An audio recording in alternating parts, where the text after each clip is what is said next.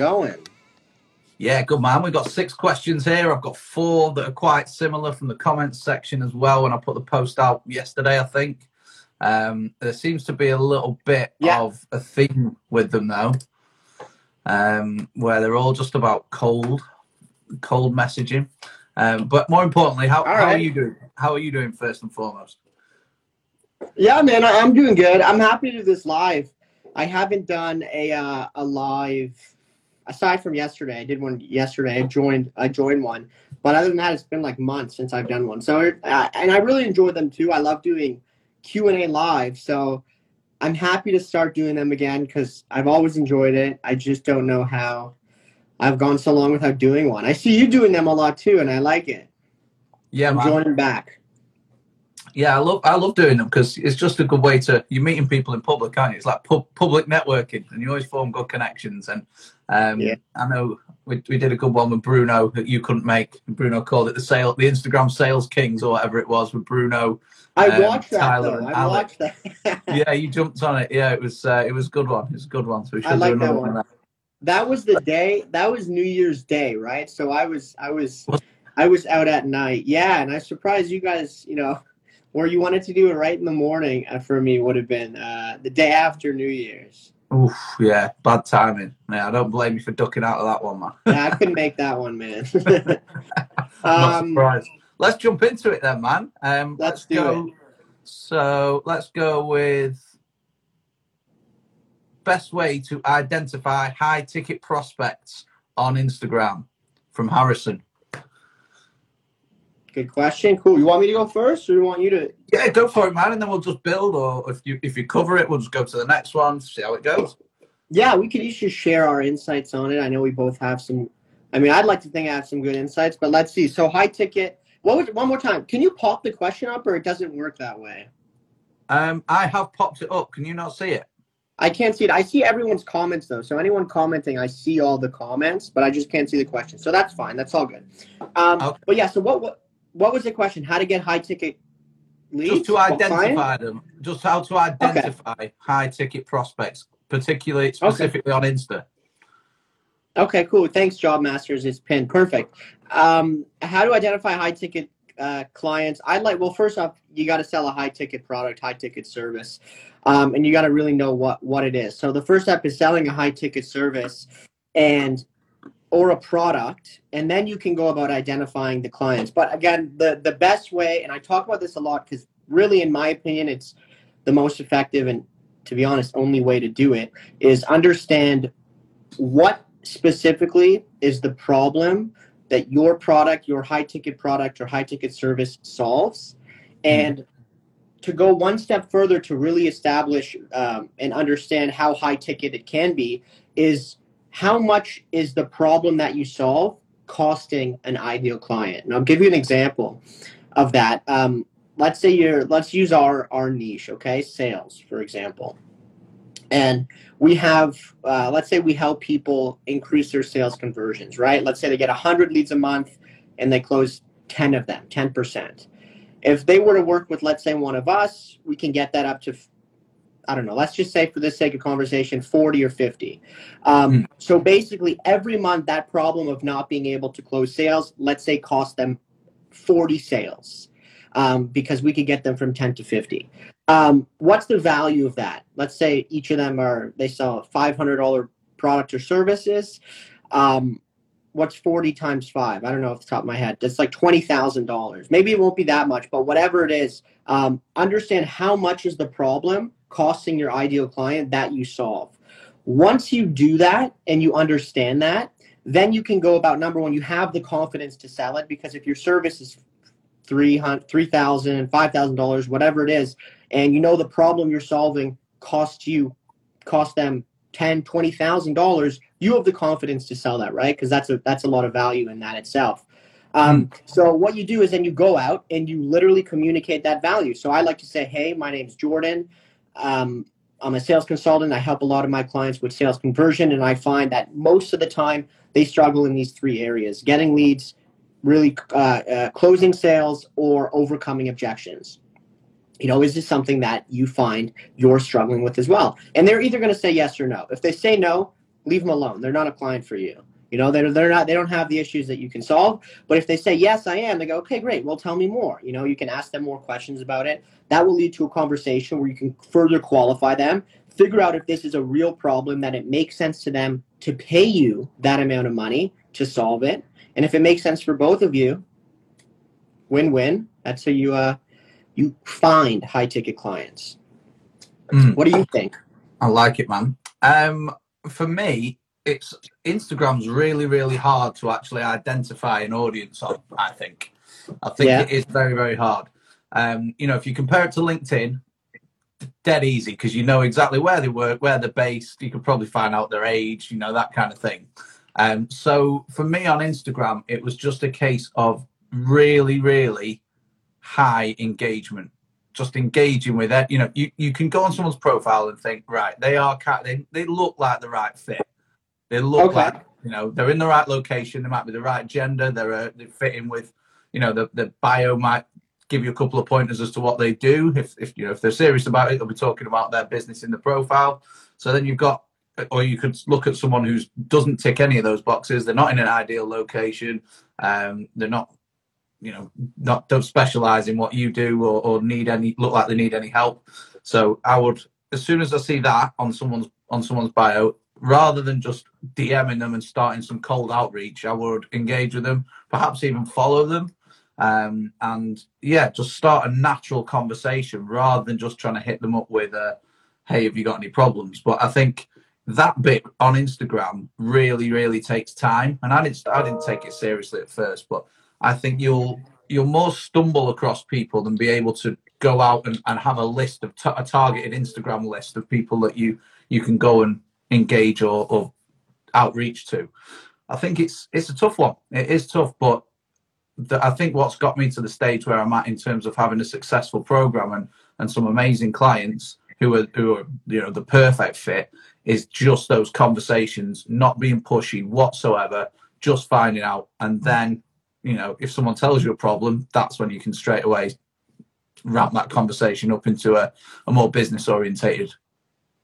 Cool, man. No, I like that. I like that. A lot of good, lot of good insights there. I think there. I think having a healthy balance, and again, this is just my opinion, of cold prospect prospecting and then just warm inbound leads. Right.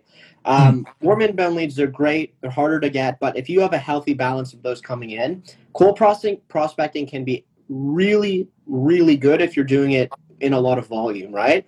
Um, and and literally that can be straight up not talking about your product or service, but in a in a, a way that establishes authority and expertise when you reach out to people and you say, "Hey, here's what I do. Um, you know, this is what I do for pages like yours or businesses like yours, and these are the problems I solve." You have, and then literally, if they, and then doing that so many times, if you do it a hundred times, you might get five of them or ten of them, which can convert into sales um, I found. So it's a volumes game, requires more effort, but again, a healthy balance of both is good. And it's always good to to be fresh when it comes to cold prospecting. You don't want to lose that that edge uh, because then that affects everywhere. Like if you can cold prospect and like really connect with someone that you have no idea who they are, they don't know who you are. Um, it'll it'll work and it'll it'll work in a way that helps you improve overall your entire sales process. Yeah, yeah, for sure. I must admit, I, I do a little bit of cold, not too much though. Um, it's not something I push, Mhm. but in my in my day job, I work for an agency, so I'm I, I have to do cold calling. Like, I Yeah. love it. It's like a sport, man. It's so much fun.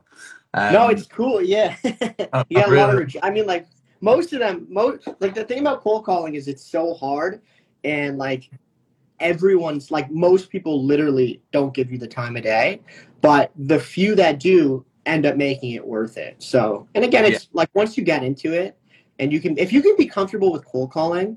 There's no other part in sales that will be hard. Like cold calling is the hardest part in sales. So if you get comfortable with that, everything else is easy. So that's why it's important to always uh, to do it.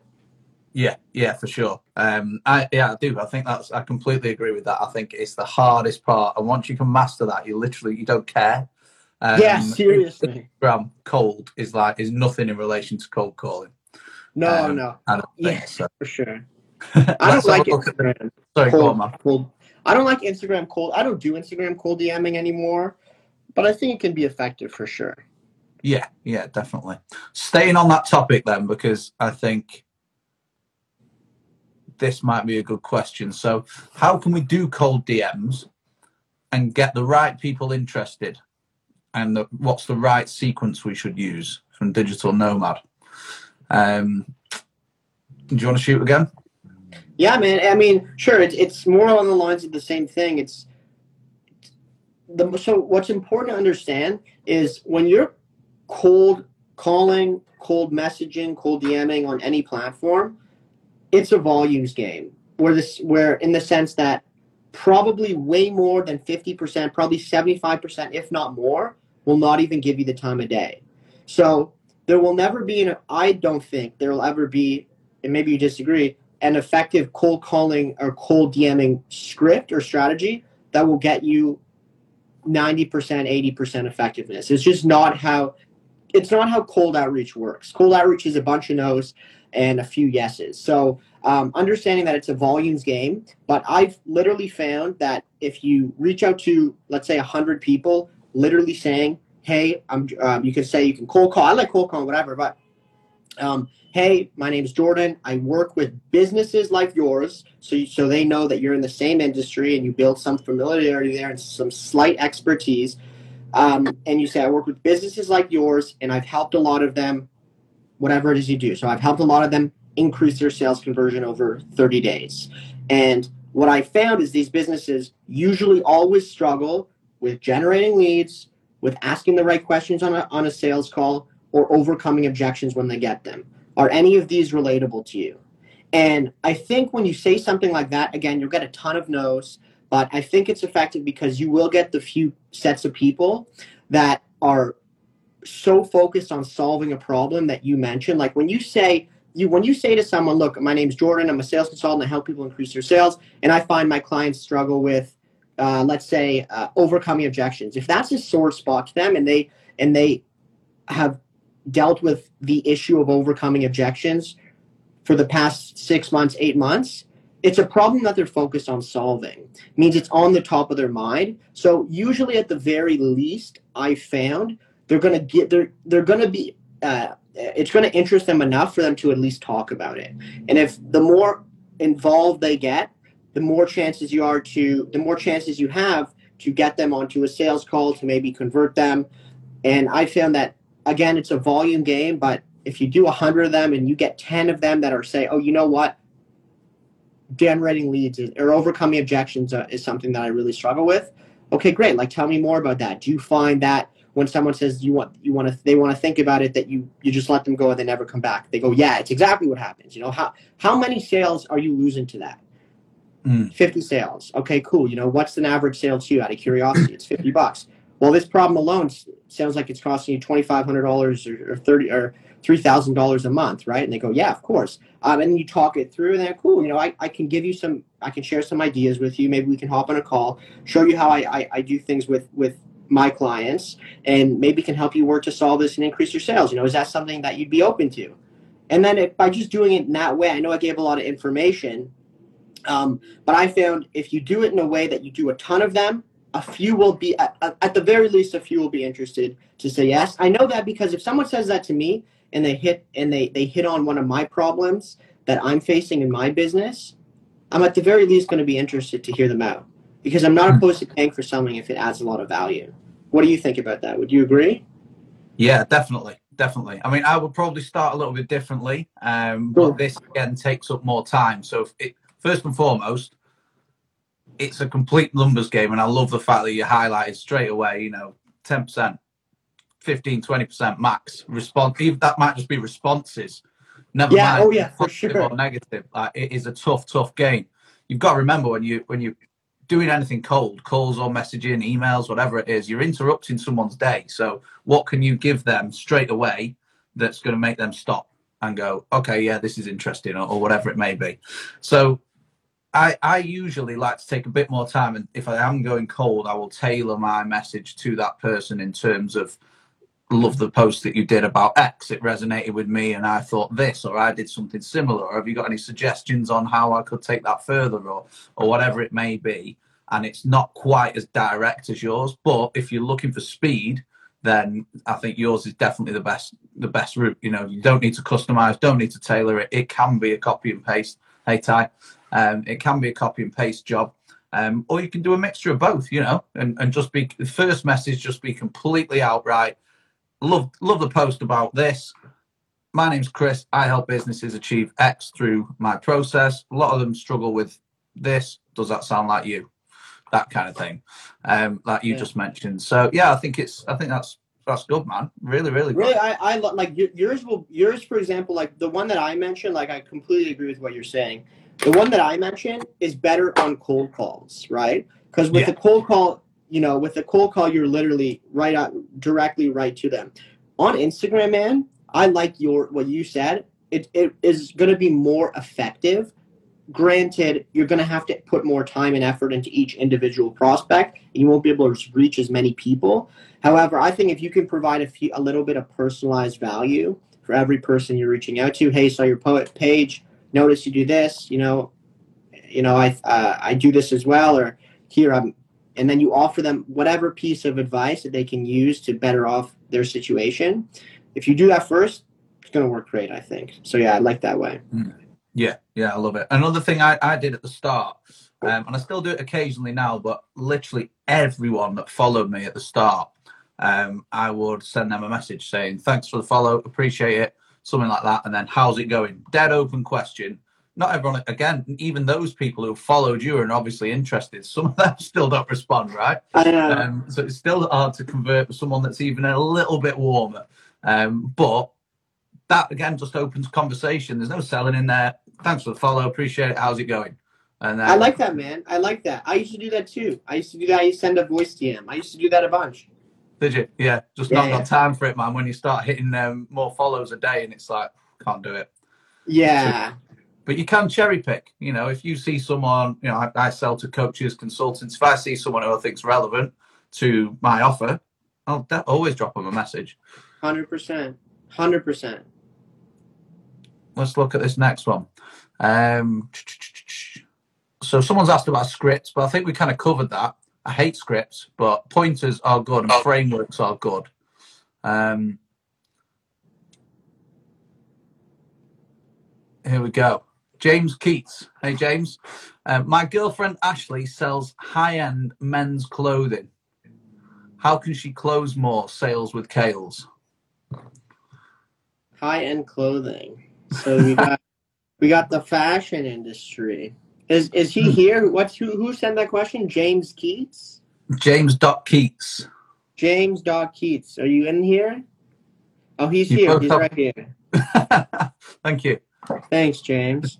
um, okay, so fashion on um so what I don't like about like the clothing industry or even the fashion industry is you're not exactly solving a problem with the product, the the piece of clothing that you're selling.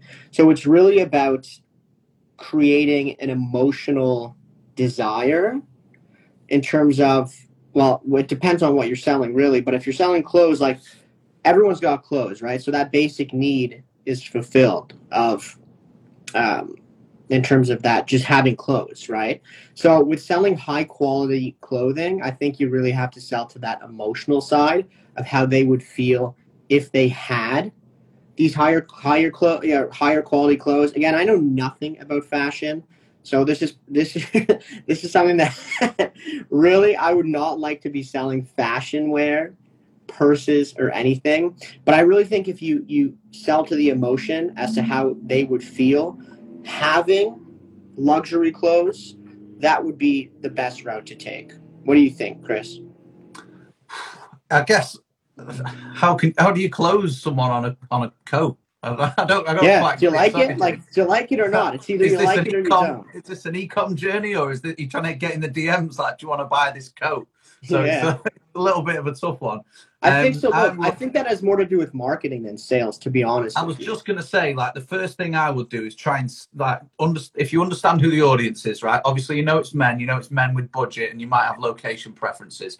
I would then start to look at age range and sort of external um, likes or hobbies that they might have, and then maybe pick out a few influential, mid-level, affordable, influential people in that industry or in that in that space or whatever it may be that you can send some products or something to, and try and get them to do it organically for you. You could also do do paid as well, but I'm I'm a bit unsure on how you would close someone other than like setting up paid funnels.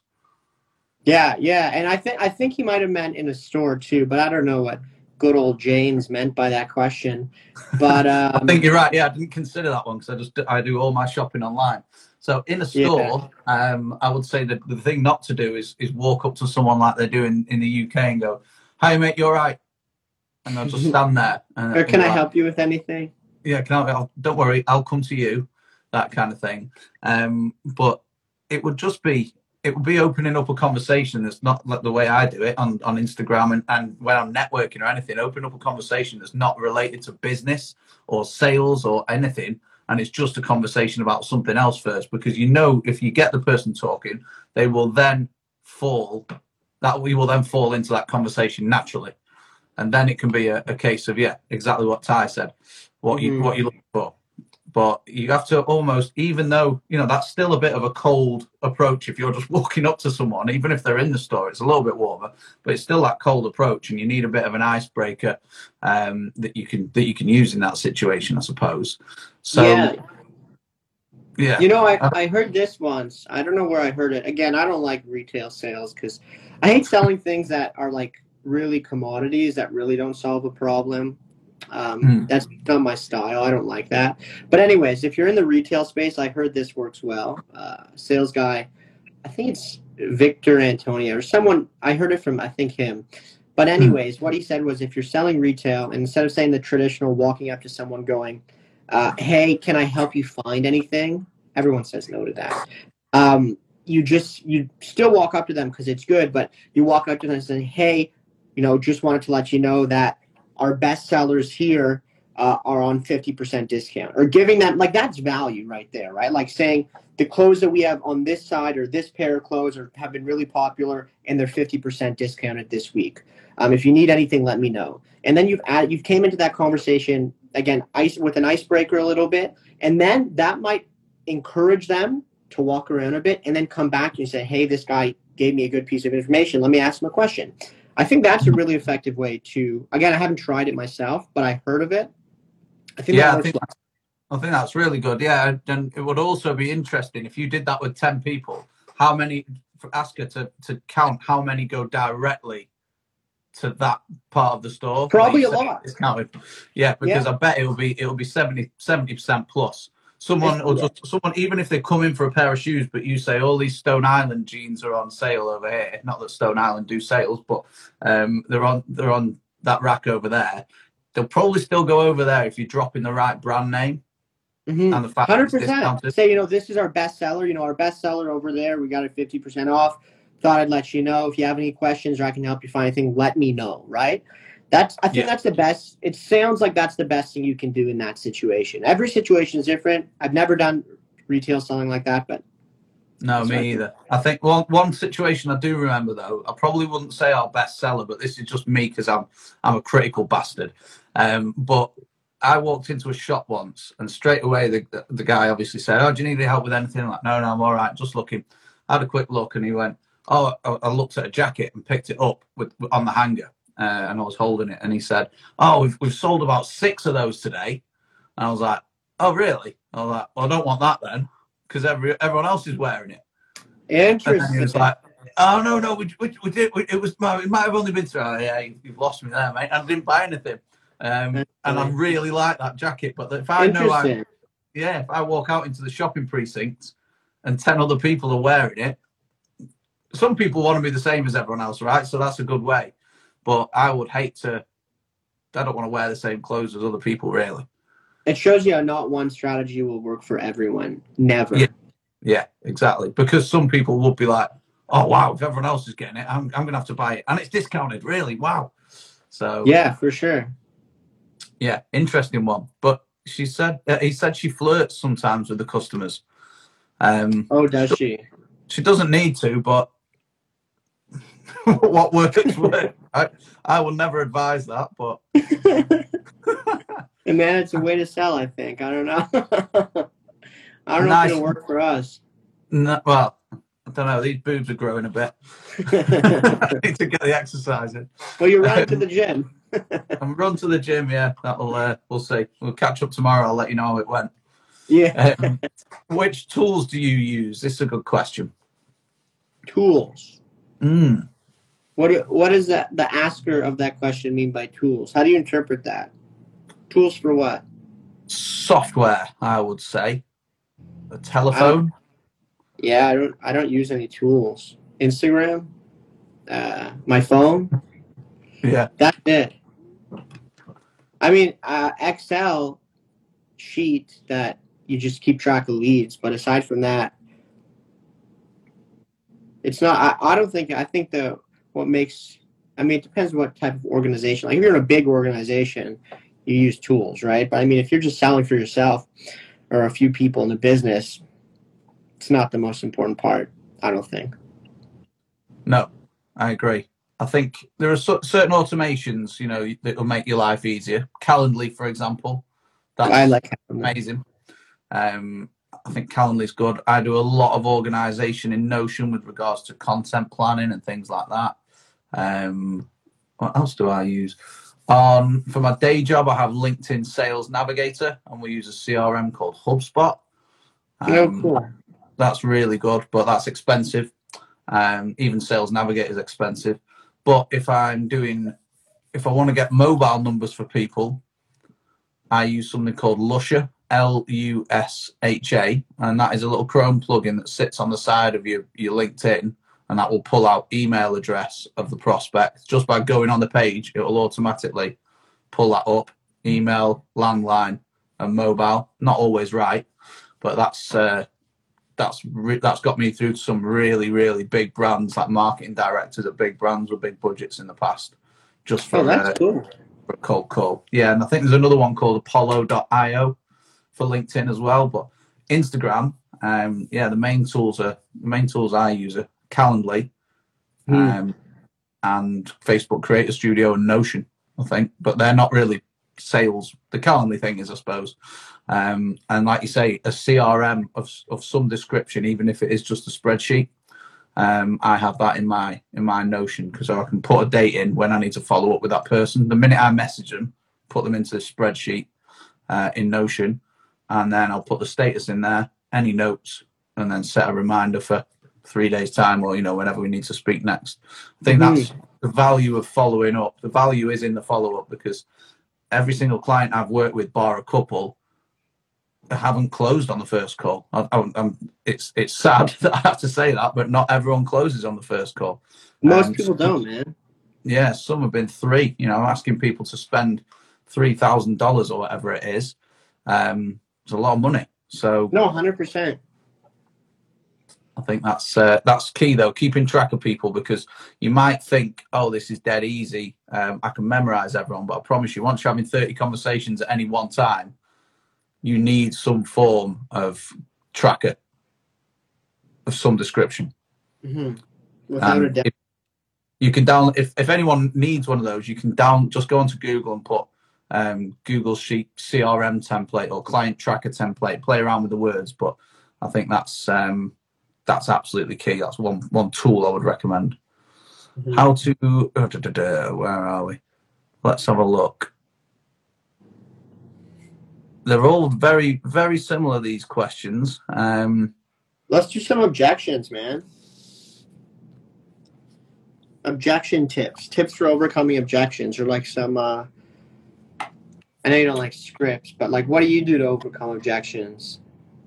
Um, objections. I like it. I like it because you're only going to get a few. You know, you could get an objection. Depends what type of objection. I mean, you're going to get the an objection to a call. Maybe someone would say, "Oh no, I don't. I don't want to speak to you," or "I don't want to have a meeting," or whatever it may be. Or then you've got the buying objections as well, which are obviously the more common ones that people talk about. So, buying objections. Yeah, I do the buying objection. Let's see in the comment. Let's see in the comments, guys. What's the most common objection you hear? And, and Chris and I will go over our ways that we handle it. Write them in the comments. Like you say, I think scripts scripts are really, really just they're not they're not great for this kind of thing. But I think frameworks are fantastic. So mm-hmm. I saw a post that you did saying uh, talking about isolating the objection, which is very very important. And I don't know how early on I'll try and do that that, that part. Normally, I like to just demonstrate empathy to begin with. So whatever, Give me whatever example. an example, uh, I need to speak to my wife. Okay, cool.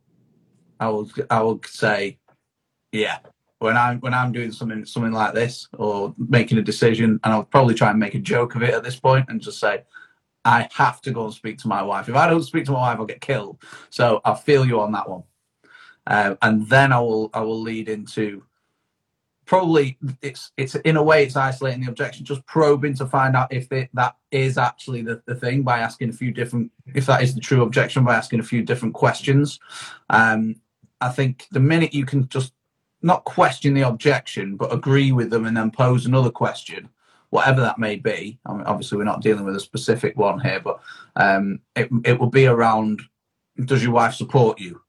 You know, is, is she behind you in the business? Is she involved in the business? If it's something social related, is your wife a social media manager or ever worked in in social? Because you need to try and get a grasp on how you can actually handle the objection by finding more about the blocker, and the blocker in this case is obviously the wife. So I will hmm. try to understand more about her involvement in this decision. Then it will. I'll probably move it on to like, you know, is she what's she bothered about? Is she bothered about the results that you're going to get and how far this could go, or is she going to be? Is she the guarder of the finances and she actually will put? She's going to try and put a blocker on it in terms of no, three thousand dollars is too much. You're not spending that money, John not on a, a third coach this year, whatever it may be. Um, so trying to ascertain that as well. You know, what's what's gonna what's gonna make your wife say yes first and foremost, but not not phrased in that way. And then it's a case of really spinning it back in a couple of couple of different ways. You know, oh, you know, would you, is your wife around now? Do you want me to have a chat with her? Once you've got that information, or if you I would I would maybe put them on the put them on this like on the spot and just say, look, I I would be the same. I, but are you going to listen to your wife? You know, what if, if she says no? What are you going to do? You know, are you going to pull out and, and not not move forward, or are you going to defy her and mm-hmm. uh, and get the results anyway? Because you know you will, right? Mm-hmm. You know, this is this is you. It's not it's not your wife believing in me. It's your wife believing in you really, and then try try and put it back onto them in that scenario.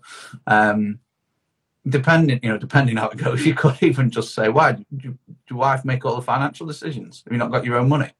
But oh, that's a I I wouldn't go that far personally. Yeah. What, what, what, what, do you think, man? I think that's a that's a loose loose sort of a framework for it. Well, yeah. I mean, I, for me, I to make it easy because really you have a there's a bunch of objections people give you. I love having a framework. Um, the actually like a framework that with one simple framework you can overcome any objection. I'll share mine because I really think it's useful and there's it's not pushy at all, the way I see it. I honestly don't even think there's anything wrong with being pushy, um, because pushy being if you're selling something that adds value to people's lives there's no problem with being pushy. But this isn't pushy and, and here's the, the, the uh, template i like to use. So for an object the only way i'd switch it up is for the wife objection. So like for example i'd go straight into isolating I, and I, i'd empathize too. Okay cool man. Like no that that makes total sense. Um, i hear you. And then i'd straight up I, I, i'd straight up uh, go into saying well aside from having to speak to your wife is there any and is there any other reason why you wouldn't do this today? They'll either say yes it's this or they'll say no it's just the wife so if they say no, it's just the wife, you say, okay, great. Well, let me ask you, what would you do if your wife says uh, no to this? And they'll either say, well, I, I get started anyways. Well, great, there's your sale right there. Well, if you get started anyways, perfect, let's do it. Um, and but likely they're going to say, well, if she says no, I don't think I'll do it. And you say, okay, that's fair. Can I ask you, what is it they would say no to out of curiosity? Like if your wife were to see this, see the value, see what it will help you do, what would she say no to? The price may be, I mean, and they're going to say to you either the price, something, whatever it is, whatever they say, say, okay, cool, it makes sense. Look, let me ask you a question then. And this is where really the framework begins. It's a three step process where I go, does everything we talked about in terms of the program or the, the coaching plan, the results you get, how that would look over long term, does all that make perfect sense to you? They would say yes. You say, okay, great. Is there any specific questions or concerns that you have about the program, about you getting these results? Is there any concerns you have about that or any questions? They'd say no, because you did a great job at covering it. So they won't have any questions. And I say, okay, great. Now let's just say, for example, we got started. I know your wife might be worried about the investment or might be worried about whatever she's worried about. But let's say we got started and in three months' time we solved this problem and here's where your business was and you paid five thousand dollars to get there. Would that be the biggest problem if your wife was a bit upset about it today?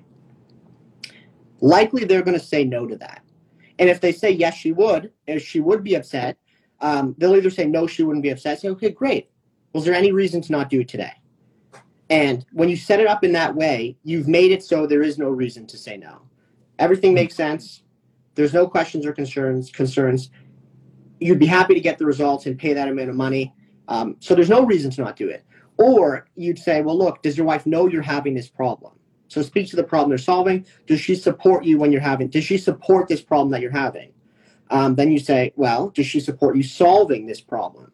Okay, mm. great. Is That's there any reason? I like, man. I think, yeah, dwelling on the problem.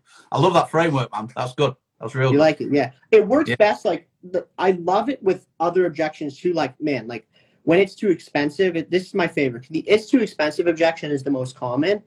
And dude, there's no, there's. Tell me if you think this is pushy, and be be honest, because I I don't I I I've been in I've been doing sales for a while, and I don't care to be pushy. I think being pushy is actually pretty valuable if you can do it right. Um, yeah. But here's what I do: someone says it's too expensive to me. I say, okay, great. I hear you. Let me ask you, aside from the money, is there anything else stopping you from starting? No, it's just the money, right? Um, okay, perfect. Well, look, let me ask you, does everything about the program make sense? Yes, it does. Do you have any specific questions or concern about the program and when, what it would look like from you getting here to the results? No, it's perfect. Okay, excellent. Now let's say we did do it. I know the money's a bit, a bit, it's, it's a bit on the high end, but let's just say we did it today, and in three months now we solved this problem, and you paid me $5,000 to get you there. Would that be a huge problem for you? Guarantee they say no, it would not be a problem. So, okay, it's great. Seems like it's a perfect fit. Is there any reason, Chris, to not do this today? I don't think that's pushy at all. No, right? If you just ask the, you know, the, the back end of it on its own, then yeah, too pushy. But mm-hmm. within that framework, no, because you, yeah, you're, getting I, you're getting the buy-in all the way through, like four different four different stages dude, that's why I love it because like you set it up in a way, the series of questions that you ask, they say it makes sense. They say they have no concerns. They say they'd be glad to spend this amount of money if you got them the results. So that is a perfect fit. That is the that is almost the best fit you can get. They're not they're not concerned and they're happy to spend the money. So is there any reason to not get started in that moment? To me, the answer is no. Um, that's why I love it. Mm, I really like it. I really like it, and that's when they'll either they'll either commit or you'll get this second objection. But you've handled the money side of things, so you can always go back to that anyway, can't you? For sure.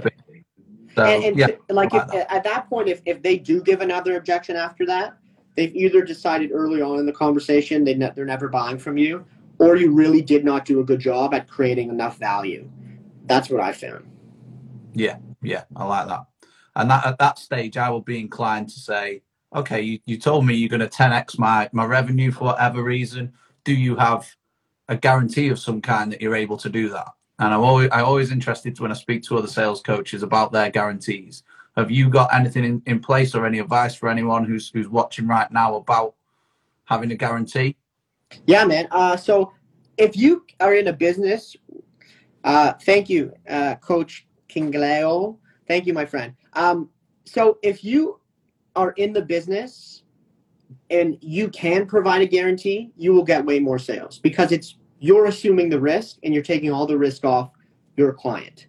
But not everyone can provide guarantees. So when you're selling a service, you can provide a guarantee. And the reason why, for the most part, is because the success of your client also relies on your client and it does not just rely on you. I can have a client that I do I put in hours teaching them all the strategies strategies that I found to be most successful, and they do not put the time and effort into implement it. Well, is that my fault that they didn't see the results? No, it's their fault, right? So from under from understanding that, what I say is, look, if I would say I'd straight I'd say to them, I say, if they ask me for a guarantee, I say, the reason I literally tell them the reason I don't do guarantees is simply because your success relies on if you're going to put the work in. I can give you the best strategies, the strategies I found that have been most successful to myself and my clients in growing their sales, but there's no guarantee it won't work. There's no guarantee it will work, and that's why I can't give you a guarantee.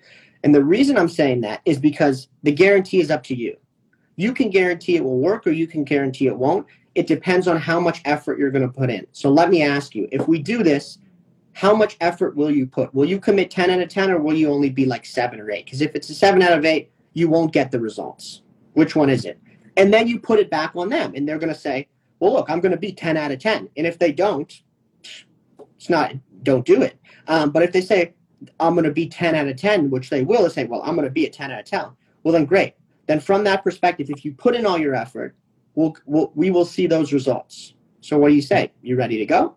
And that's it. I think that's a great way to overcome the guarantee without giving them any guarantee. Yeah, I like that. I like that because I've, I've only been asked for a guarantee once, and what do you say to what do you I've say to the guarantee? I gave the guarantee um, because I'm, I'm that confident in it, and I said, but I'm only giving this guarantee because I can see your work ethic already.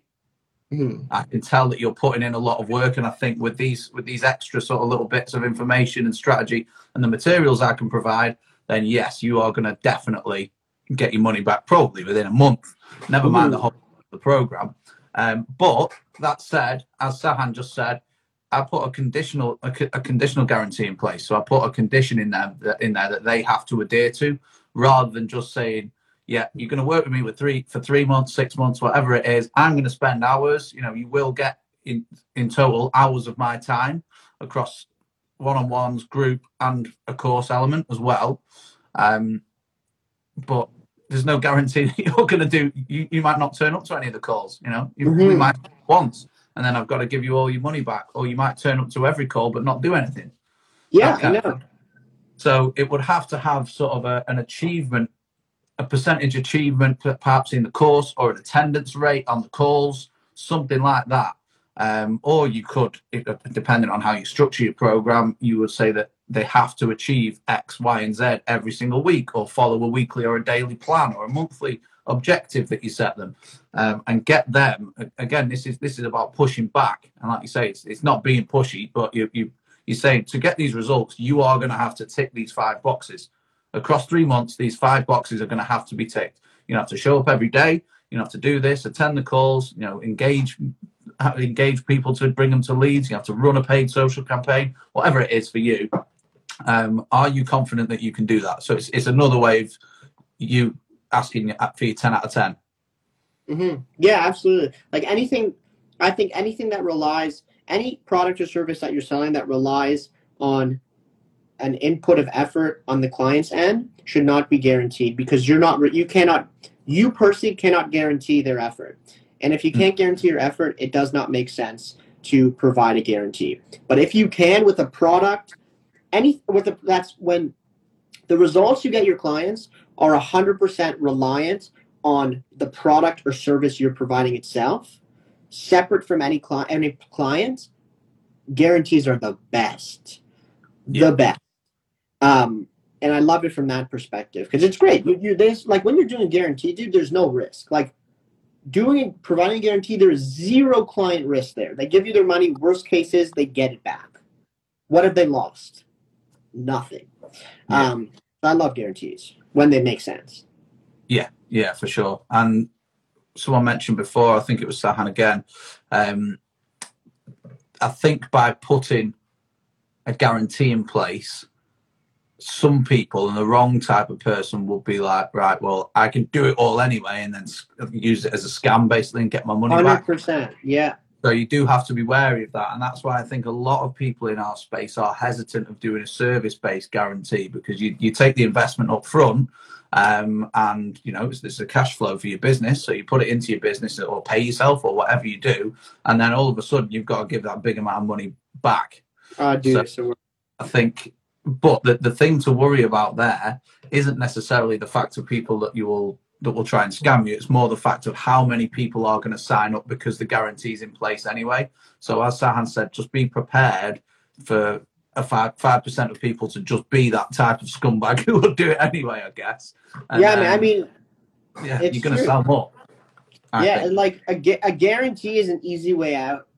Some, not always, but if you're really good at sales and communication and communicating value, you don't have to rely on a guarantee. You can you can create a you can create certainty with your words. Like providing a guarantee just creates more certainty. And sales is about certainty. So if you just use your words and your sales skills to create certainty, well, that's another way of doing it where you don't have to rely on a guarantee. Um, mm And that's what I found to to work as well. So just be better, be good at sales, right? Never rely on a guarantee. Again, there are products that do it. Like if you have the best product in the world, um, there are products that sell themselves. Again, I don't love products though, right? Yeah, yeah, I know what you mean.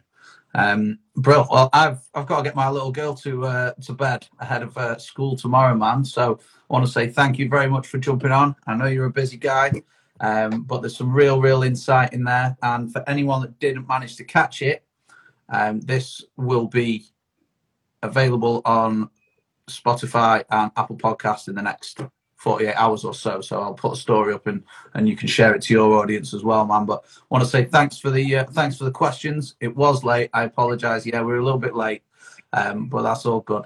Um, thank you very much, guys, for the questions. Jordan, thank you very much for your time as well, man. I appreciate it. And we'll catch up with you soon, brother. Take care, man. Thanks, Chris.